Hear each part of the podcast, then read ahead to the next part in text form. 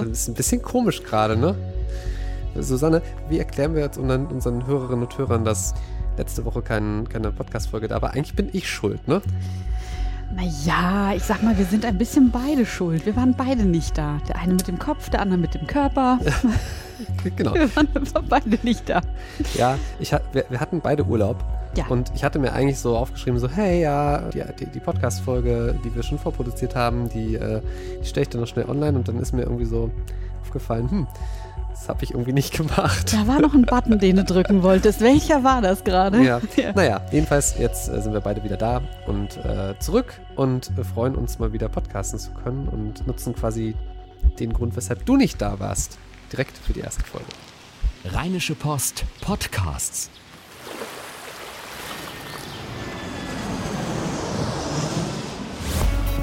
Gut Leben, der Podcast rund um Reisen, Gesundheit und alles, was unser Leben sonst noch besser macht.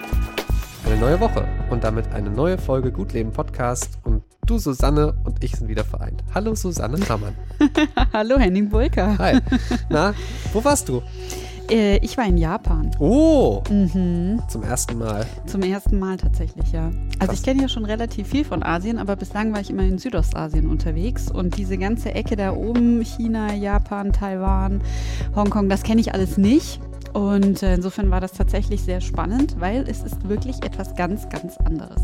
Und wir haben uns gedacht, so, hey, du bist ohnehin noch erfüllt von diesen Urlaubseindrücken. Und das passt ja auch sehr gut zu gut Leben, weil ich glaube, Japan ist ja schon gerade so ein Trendland. Also ich habe das Gefühl, irgendwie alle in meinem Freundeskreis oder die Hälfte ist irgendwie schon in den letzten zwei, drei Jahren jetzt mal nach Japan geflogen. Ja. Ähm, es ist irgendwie gerade gerade in und es ist auch mm, relativ günstig sogar mittlerweile hinzukommen. Nee. Nee? Also Japan ist vieles, aber nicht günstig. Okay. Ähm, aber was es natürlich ist, und ich glaube, das ist äh, so ein bisschen der Charme im Moment für viele, es ist sehr sicher. Ähm, es ist sehr gut organisiert, es ist sehr leicht dort zu reisen. Ähm, ich habe tatsächlich den Fehler gemacht und bin mit Rucksack los. Es ist deutlich empfehlenswerter, mit einem Rollkoffer zu Echt, ja? fahren. Wirklich, es ist sensationell barrierefrei. Es ist ein tolles Land für Leute, die im Rollstuhl unterwegs sind. Gab es relativ viele. Ähm, also um jetzt nur den Bogen zu schlagen, Rollkoffer, wie gesagt, es ist sehr leicht dort zu reisen und ähm, man kommt nicht billig durch, aber es, ich habe auch gedacht, es hätte noch teurer werden können. Also es, es, es geht.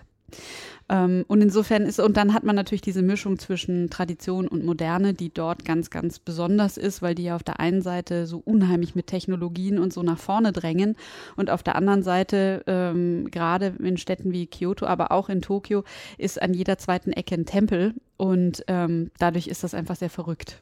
Das ist so ein bisschen, ich erinnere mich immer bei diesem, äh, wie hast du es gerade gesagt, zwischen Tradition und Moderne. Mhm. Ich habe früher im, äh, ich glaube, im Geografieunterricht gab es irgendwie, äh, hat man dann ja so, weiß ich nicht, alle paar Wochen ein neues Land oder eine neue Region irgendwie sich so durchgenommen.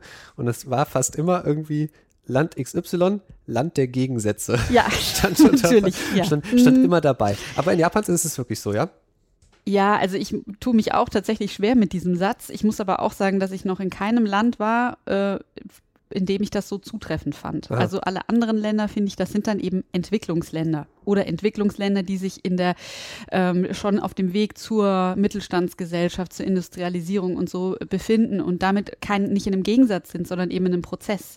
Und hier ist es tatsächlich so, dass äh, buchstäblich zwei Welten aufeinandertreffen oder dann USA, dann bist du eben in der Moderne oder sowas. Aber hier Ja. ist es wirklich, dass beides nebeneinander lebt, zumal ähm, die eben auch so eine völlig urige Restaurantkultur haben, wo man eben auch noch am Boden sitzt, auf Tatami-Matten. Das ist nicht so bei uns nur als Erlebnisfaktor beim Japaner, sondern das ist dort wirklich so.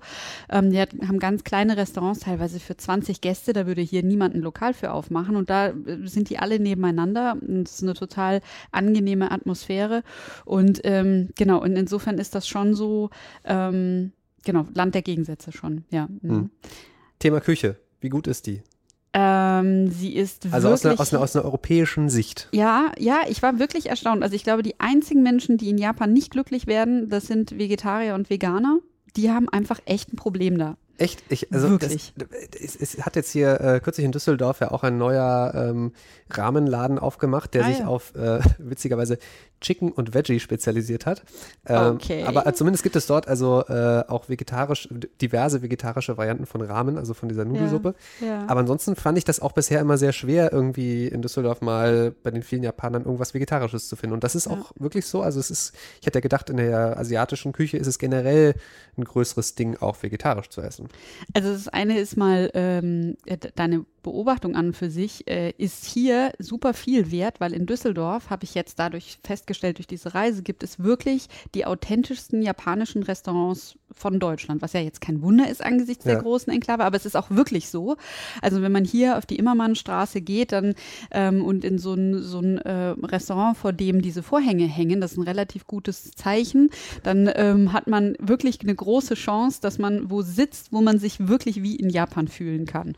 Ähm, und äh, Vegetarier haben unter den Suppen noch die besten Chancen. Allerdings kann man dann da auch nicht sagen, ist es vielleicht eine Fischbrühe oder eine Chickenbrühe, in der das Zeug rumschwimmt.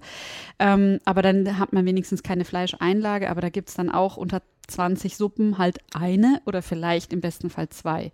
Also die essen wirklich Fisch, ähm, sehr, sehr viel Schweinefleisch ähm, und halt eben Chicken, das, also, also Huhn, ähm, ganz klar, das ist, ist wirklich sehr, sehr fleischlastig. Aber ähm, um auf deine eigentliche Frage zurückzukommen, es ist fantastische Küche, die meiner Meinung nach gerade für Europäer unheimlich gut geeignet ist. Also ich zum Beispiel esse wahnsinnig gerne thailändisch, muss aber auch sagen, das ist wirklich sehr speziell. Wenn Menschen eben kein Kokosnuss, Koriander, ähm, scharf und so mögen, dann kann ich nachvollziehen, dass sie nicht gerne zum Thailänder gehen. Aber ähm, in Japan findest du zumindest noch ein hervorragend ähm, frittiertes Chicken. Chicken Tempura nennen Ja. die das. Äh, wir würden hier sagen Kentucky Fried Chicken. ja, so, okay. aber es ist dasselbe in grün. Mit halt anstatt Ketchup kriegst du ein bisschen andere Soßen. Aber auch mit denen kann man gut arbeiten, weil die eher süß sind. Die sind eben dann nicht so pikant. Ähm, also die Geschmäcker fordern einen nicht so raus. Und das, ich glaube, das äh, intensivste ist wirklich immer noch das Sushi, weil es eben roher Fisch ist mit der Sojasauce und diesem Wasabi, das ist so scharf. Und das lässt sich aber gut umgehen. Also es gibt zum Beispiel Restaurants, da hast du so eine kleine Grillplatte in der Mitte und dann kannst du dir da drauf, kannst du dir Spieße bestellen und kannst sie dann dort drauf braten äh, und essen. Und es ist im Grunde genommen halt einfach wie bei uns Fleischspieße. Und ähm, äh, das heißt, man kommt meiner Meinung nach mit dem Essen extrem gut, gut durch. Und weil die Japaner so wahnsinnig viel arbeiten und so irrsinnig wenig Privatleben haben, Ja. ähm, legen die auch auf das Essen so besonders viel Wert. Also die bezahlen 25 Prozent ihres Einkommens für Essen. Bei uns sind es keine 10. Krass. Ähm, und das muss man sich mal klar machen. Und das ist, äh, Interessante ist auch wirklich, egal zu welcher Tages- und Nachtzeit du auf die Straße trittst, im japanischen Restaurant sitzen immer Leute. Das ist verrückt. Haben die auch ähm, 24-7 offen oder ist es. Viele haben, also zumindest dann nur so eine kurze Zeit Hm. zwischendrin, mal zwischen zwölf und fünf oder so, machen die dann mal zu, kommt auch ein bisschen drauf an, wo man ist. Aber gerade zum Beispiel Osaka, Tokio, ähm, da gibt es auch sehr viele Restaurants, wo die Leute nur im Stehen essen, Mhm. weil die einfach keine Zeit haben, schnell reinfuttern und dann weiterarbeiten. Das klingt so, so klischeehaft, aber ähm, es ist offenbar wirklich so. Es ist wirklich so, ja. Ist, hat man denn das, also man fährt ja in Urlaub, um sich zu erholen. Äh, Hat dich das gestresst manchmal? Also ich stelle mir das schon als eine ziemlich stressige Kultur auch vor. Wenn so viele Leute um dich rumwuseln und alle irgendwie eigentlich gar nicht Zeit haben und ähm, so, so ein Arbeitsdrang herrscht. Also äh, ich glaube, Japan wird ja auch so ein bisschen das, das, äh, das, das Deutschland von Asien genannt, ne? Also weil es auch so dieser, diese St- Strebsamkeit und ähm, Ordnung und äh, also damit vergleichen die sich, glaube ich, selber ganz gerne. Ja, wobei die machen uns da deutlich nass. Also ganz ehrlich, da können wir beim besten Willen nicht mithalten. Und ich muss auch sagen, ich finde es gut. Also das eine ist, als Urlauber finde ich, lebt man so ein bisschen in einer Parallelwelt. Mhm, ähm, die Japaner ähm, in der Regel sind die nicht besonders kontaktfreudig, die sind mit sich beschäftigt, die sind schon untereinander nicht so. Wenn man in Kontakt mit ihnen kommt, sind sie unfassbar freundlich und herzlich und lachen auch sehr viel. Das ist sehr angenehm. Aber viele sprechen einfach nicht Englisch oder nicht gut Englisch ähm, und sind auch eher so, du merkst einfach, das ist der, der Ausländer, der andere. Das sind so ein bisschen einfach distanziert. Ähm, die Jüngeren eher nicht so. Also wenn man ausgeht, kommt man mit denen relativ leicht in Kontakt, aber die ähm, so im Alltag auf jeden Fall. Und deswegen lebt man so ein bisschen eh in einer Parallelgesellschaft, Parallelwelt und man hat auch seinen, man bringt halt seinen eigenen Rhythmus mit. Man läuft langsamer, ähm, man äh, sieht ganz anders aus. Die, die stehen halt wirklich einfach zu den Stoßzeiten ist es zum Beispiel so, du musst rückwärts in die Bahn einsteigen. Sie ist so knallvoll, da steht niemand mehr kreuz und quer. Das geht nicht, sondern damit du schön aneinandergereiht, so ordentlich wie möglich, dass so viele Menschen wie möglich reingehen, in die Bahn kommst, steigst du vorwärts ein und nach dem ersten Schritt drehst du dich um und gehst den Rest rückwärts in die Bahn rein. Ja, das ist ja und so, abgefahren. ja, so, das, solche Tricks machen die halt. Wurdest du auch reingeschoben in die Bahn mit Du wirst reingeschoben mit Rucksack und sie- hassen dich, wenn du mit Rucksack da reingehst, weil sowieso kein Platz ist. Und jetzt kommst du noch mit diesem Riesending. Es ist die Oberkatastrophe. Und sie sind eben in einer Form ordentlich, da können wir gar nicht mithalten. Also es beginnt damit, dass man eben, also die Züge sind sowas von durchorganisiert. Da gibt es spezielle Wartelinien und diese Wartelinien, die sind abgepflastert am Boden. Ähm, und dann musst du dich genau dort hinstellen. Genau dort wird dann auch der Zug halten mit der Tür und dass du dann da einsteigen kannst. Und das musst du auch, weil gerade beim Shinkansen hast du genau zwei Minuten. Du hast 120 Sekunden. In diesen 120 Sekunden müssen die von drinnen raus und die von draußen rein. Und wenn du nicht drin bist, hast du ein Problem, weil dann geht diese Tür zu. Und ähm, So ein bisschen wie Berliner U-Bahn. ist es so? Ja. Also in Berlin, äh, da ist, es ist mir mal aufgefallen, in, in, so gut wie jeder Stadt herrschen so Sicherheitsprinzipien wie Tür geht wieder auf, wenn jemand dazwischen hält. Ja, genau. In Berlin geht die Tür zu. das passt Also so du kannst, kannst sie vielleicht noch kurz aufhalten, aber Ja. sie wird sich nicht wieder zurückschieben lassen. Ja. ja, das ist eben auch eine Berliner Schnauze. Ja, das, wirklich. die beißt zu. Da Berlin ist das nichts Tokio Europas. Naja, komm. möglicherweise. Okay, das ist jetzt sehr um die Ecke gedacht. Aber auf, in gewisser Weise schon, weil ich glaube, sie sind schon äh, beide auch irgendwie ähnlich hip und so. Also an vielen Ecken ist Tokio natürlich einfach, es ist- halt, ist verrückt, äh, diese, diese Stadt, weil du eben ähnlich wie in Berlin ja schon auch, du kommst von Stadtviertel zu Stadtviertel und es ist immer anders. Steigst am einen aus und alle laufen plötzlich im Manga-Kostüm rum und äh, im nächsten steigst du aus und alle sind im Anzug ein bisschen Businessviertel. Also ne, so, das, das ist in Tokio schon ein bisschen verrückt. Aber noch mal kurz eine Geschichte, wollte ich noch schnell zu der ähm, Pünktlichkeit und so erzählen. Es ist tatsächlich, während ich dort war, habe ich einen Artikel gefunden äh, in einer englischen, japanischen Zeitung. Und da hat sich doch ein Shinkansen-Fahrer entschuldigt. Shinkansen, das ist quasi der ICE von Japan, ne? Ja, genau, nur dass er 500 Stundenkilometer fährt. Okay. Und, ähm, äh, und zwar dafür entschuldigt, dass er 25 Sekunden zu früh abgefahren ist. Musste er sich offiziell entschuldigen Mhm. und Buße tun. Ähm, es war nämlich auch noch morgens in der Stoßzeit. Er sagt, ja, also das ist absolut unentschuldbar.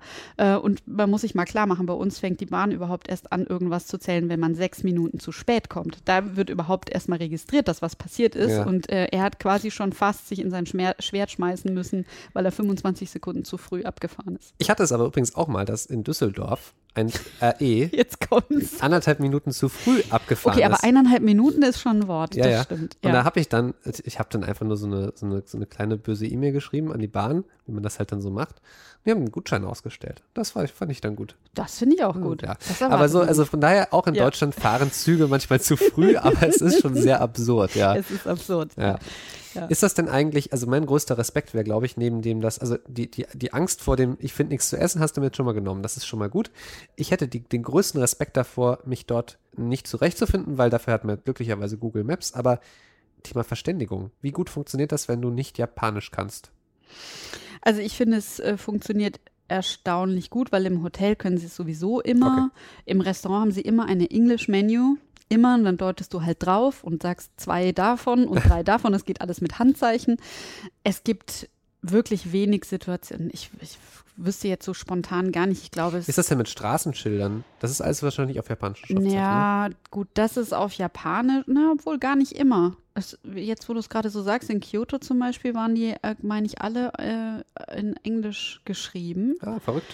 Und ähm, darauf muss ich allerdings gestehen, habe ich deswegen nicht so geachtet, weil wir alles mit Google Maps gemacht haben. Ah ja. Also wirklich komplett durch die Bank. Wir haben auch äh, alle Hotels über Hotel-Apps gebucht, haben uns da auf die Bewertungen verlassen und haben so auch meistens die Restaurants gefunden, haben dann über zwei Apps, man kann das ja relativ gut eingrenzen, von Sushi bis äh, Teppanyaki und sonst was und ähm, haben uns auch dort dann oft, oftmals nicht immer, weil beim Restaurant macht es nicht immer Quatsch, ist ja letzten Endes auch Geschmackssache, aber auch auf die Bewertungen verlassen. Und ähm, deswegen muss ich schon sagen, es ist ein Land, ähm, weil es eben auch so technikaffin ist und weil auch viele Menschen hinfahren, die technikaffin sind, bei dem es sich sehr lohnt, sein Smartphone mitzunehmen oder Tablet oder was auch immer Mhm. und damit dann echt intensiv ähm, zu arbeiten. Und dann vor Ort eine SIM-Karte geholt, irgendwie mit einem Datentarif oder so. Genau, du kannst dir entweder einen mobilen Hotspot machen, aber das Mhm. war gar nicht nötig. Also ich hatte sieben Gigabyte und ich bin da nicht durchgekommen. Und Ah, habe ja. schon viel, viel das Handy benutzt. Ja. Aber das ist halt schon so, ne?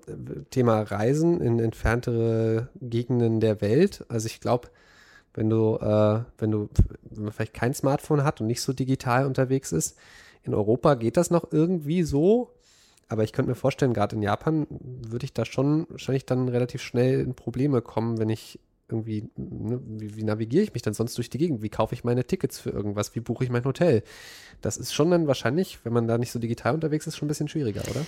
ja, das sehe ich schon auch so. Also ich habe auch gedacht, Gott, es gab Zeiten, da hat man das alles nur mit dem Lonely Planet gemacht. Und, es gab auch äh, Zeiten, wo man mit dem ADAC-Atlas über die Autobahn navigiert hat. Genau. Ja. Und wo man solche Dinge noch falten musste. Ja, richtig. Ja, ja. Äh, ja, völlig klar. Ich sehe das äh, tatsächlich ganz genauso. Ähm, ich hatte den Lonely Planet auch dabei und ich habe ihn auch wirklich benutzt. Also es ist ne, letzten Endes, wenn es darum geht, äh, weiß ich nicht, nachzugucken, was ist das jetzt für, hier für ein Tempel und Ja. was kann man noch machen. Der ist auch wirklich sehr, sehr gut aufbereitet in Sachen Kultur und so, Buddhismus. Ähm, also man braucht ihn trotzdem. Ich würde das Papier immer mitnehmen, aber ich würde auch sagen, das ist schon wirklich ein Thema, zumal Taxifahren teuer ist und auch oftmals gar nicht so easy ist. Mhm. Äh, musst sie dann irgendwie ranwinken. In der Rush Hour ist das einfach, dann stehst du da stundenlang im Stau. Also es ist schon sinnvoll, wirklich die öffentlichen Verkehrsmittel zu benutzen. Und ich glaube, darüber würde ich mich dann auch verlegen. Ich würde, wir, wir sind jetzt extrem viel gelaufen. Also wir sind Ja, an manchen okay. Tagen 15 Kilometer gelaufen durch die Stadt. Das Und ist ja auch schön, ne? Aber genau, aber darauf würde ich dann an so einer Stelle, glaube ich, verzichten. Entweder würde ich Mhm. mir halt im Lonely Planet oder in welchem Reiseführer auch immer, gibt es ja immer Spaziergänge, die man machen kann. Dann würde ich mich, glaube ich, daran halten, weil dann habe ich die Karte. Ähm, oder eben wirklich ganz konsequent mit der Bahn fahren und nicht so viel laufen, weil ich mich dann nicht so sehr verirren kann. Mhm. Das Schöne an den Städten ist ja ähnlich wie in Amerika auch. Es ist alles im Raster aufgebaut, alles in Vierecken. Das heißt, du musst dir eigentlich nur einmal angucken auf einer Karte. Ich muss zehn Blocks laufen und dann kannst du das halt auch entsprechend einfach machen. Ähm, also es ist schon möglich und ich glaube, dass ich mir das auch schwieriger vorstelle, als das für jemanden ist, der ohnehin nicht so digital affin ist und deswegen einfach noch mehr da drin steckt, Ja, alles über vermutlich. Papier zu machen. Ähm, für mich ist es jetzt einfach komisch, sozusagen rückwärts zu denken. Aber das stimmt ja nicht für jeden. Gab es eigentlich mal eine Situation, äh, in, in denen äh, es dann doch irgendwie Verständigungsprobleme gab mit Leuten? Also ich erinnere mich an eine Situation, auch wieder hier in Düsseldorf, wo ein, ich weiß nicht mehr, ob es ein chinesischer oder ein japanischer Tourist war, ähm, aber jedenfalls kam er auf mich zu und hielt mir so sein Smartphone mit dem Google Translator hin, hat was reingeredet und dann hat das Handy plötzlich mit mir geredet und dann Genau. konnte ich wieder darüber antworten. Und so haben wir dann irgendwie zustande bekommen, dass ich ihm sagen konnte, wo er hin soll, weil er hat irgendwie nach dem Weg gefragt und konnte offenbar zwar mit seinem Google Translator umgehen, aber nicht mit Google Maps. Äh, das war ein bisschen lustig. Aber äh, ha- habt ihr auch solche Situationen gehabt, wo ihr das genauso benutzt habt? Oder wie habt ihr euch dann generell verständigt, wenn das äh, sein musste? Ja, also wir hatten die Situation nicht, weil wir zum Beispiel nicht mit dem Taxi gefahren sind. Da hätte, das wäre so eine klassische Situation für sowas gewesen. Aber wir haben es sehr häufig gesehen bei Chinesen.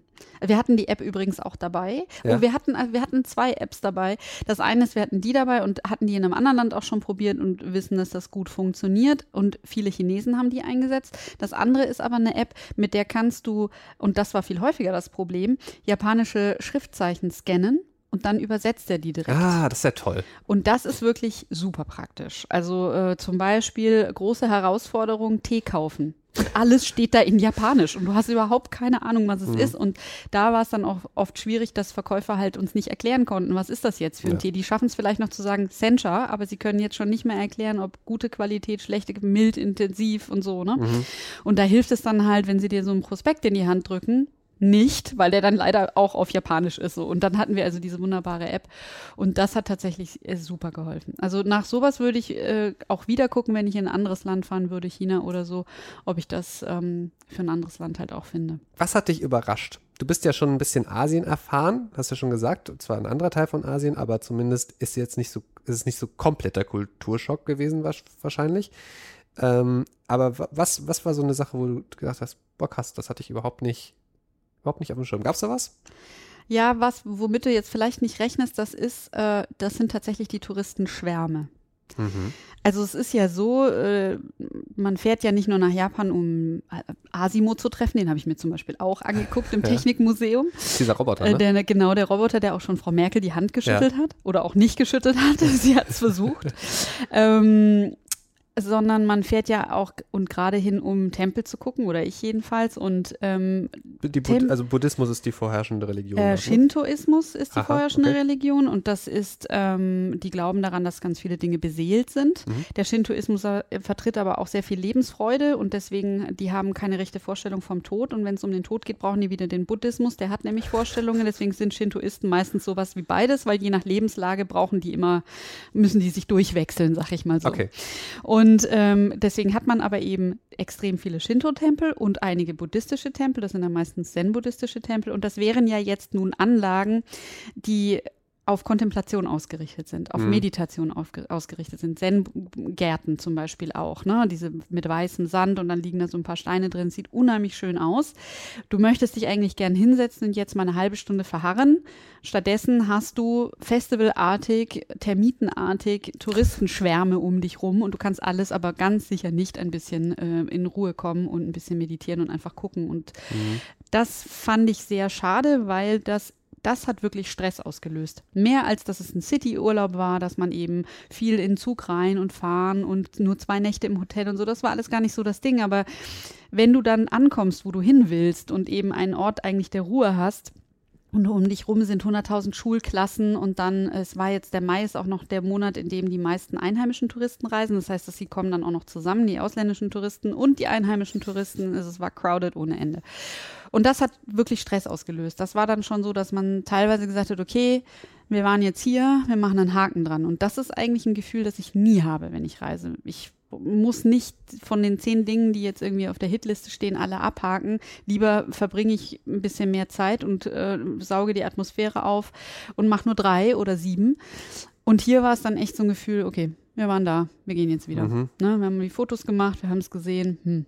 Und das muss ich sagen, das war sehr schade. Und das hat mich sehr überrascht. Das hat, äh, das war irgendwie nicht zu erwarten. Mhm. Genau.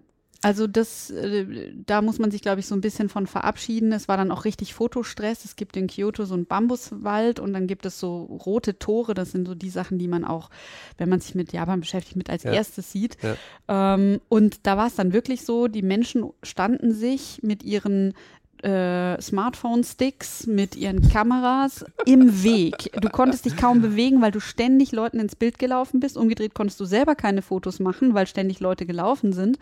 Und ähm, das war dann richtig stressig, da drin fortzubewegen. Da muss man sich halt, das nimmt die Romantik, da muss man sich einfach drauf einlassen.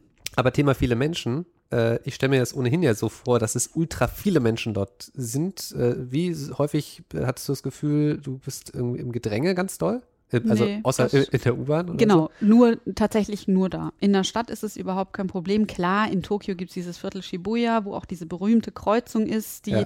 genau, und da ist halt Gedränge. Natürlich, das, es ist aber da, am, ist am Times Square oder so genauso. Genau. Also ja, das ja. sind halt so Momentaufnahmen, wo man das dann hat und wo man ja auch hinfährt, um dieses Gedränge zu sehen. Ähm, ansonsten tatsächlich gar nicht. Das war wirklich wahnsinnig entspannt. Das war halt immer nur an diesen Sightseeing-Punkten.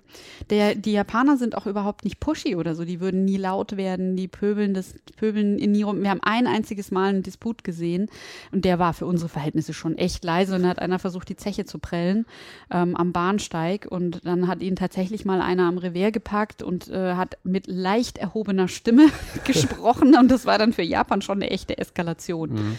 Ansonsten siehst du sowas halt nicht. Selbst die betrunkenen Leute, das siehst du denen an den glasigen Augen an, aber die benehmen sich alle nicht daneben. Hm. Verrückt. Also auf jeden Fall, das macht mir gerade riesig große Lust, auch mal in dieses ja wirklich sehr ferne Land zu reisen.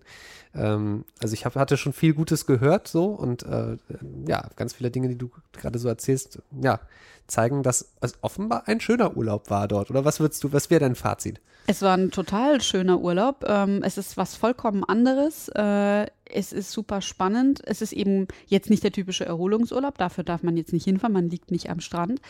Ähm, aber ich bin super froh, dass ich es gesehen habe. Und es war auch tatsächlich trotzdem sehr viel Genussurlaub, weil man eben ähm, so kulinarisch so verwöhnt wird und weil es so schön ist, in diesen Restaurants zu sitzen.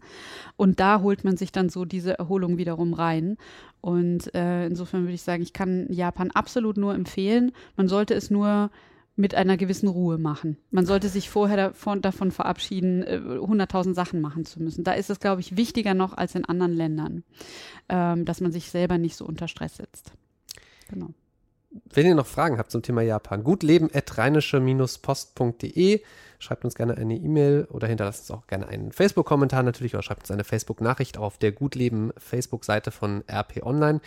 Ähm, ja, und das wäre auch sehr, sehr schön. Da würden wir uns sehr drüber freuen, wenn ihr uns weiterempfehlt. Ähm, man kann uns hören auf äh, ganz normal jedem Podcast-Verzeichnis äh, dieser Welt, äh, auf iTunes, äh, Spotify, ähm, wo ihr mögt und äh, hinterlasst uns dort auch gerne eine Bewertung und auf jeden Fall weiter sagen, dass es unseren Podcast gibt. Dann hören uns noch andere. Das wäre doch toll. Das wäre super. Ja, Henning. In diesem Sinne, Schön, dass wir beide wieder da sind. Ach, das finde ich aber auch. Sollen wir jetzt Eis essen gehen? Ja, das machen wir. Ach, wunderbar. Bis, Bis nächste Woche. Ciao. Tschüss. Keine Lust, auf die nächste Episode zu warten? Frische Themen gibt es rund um die Uhr auf rp-online.de.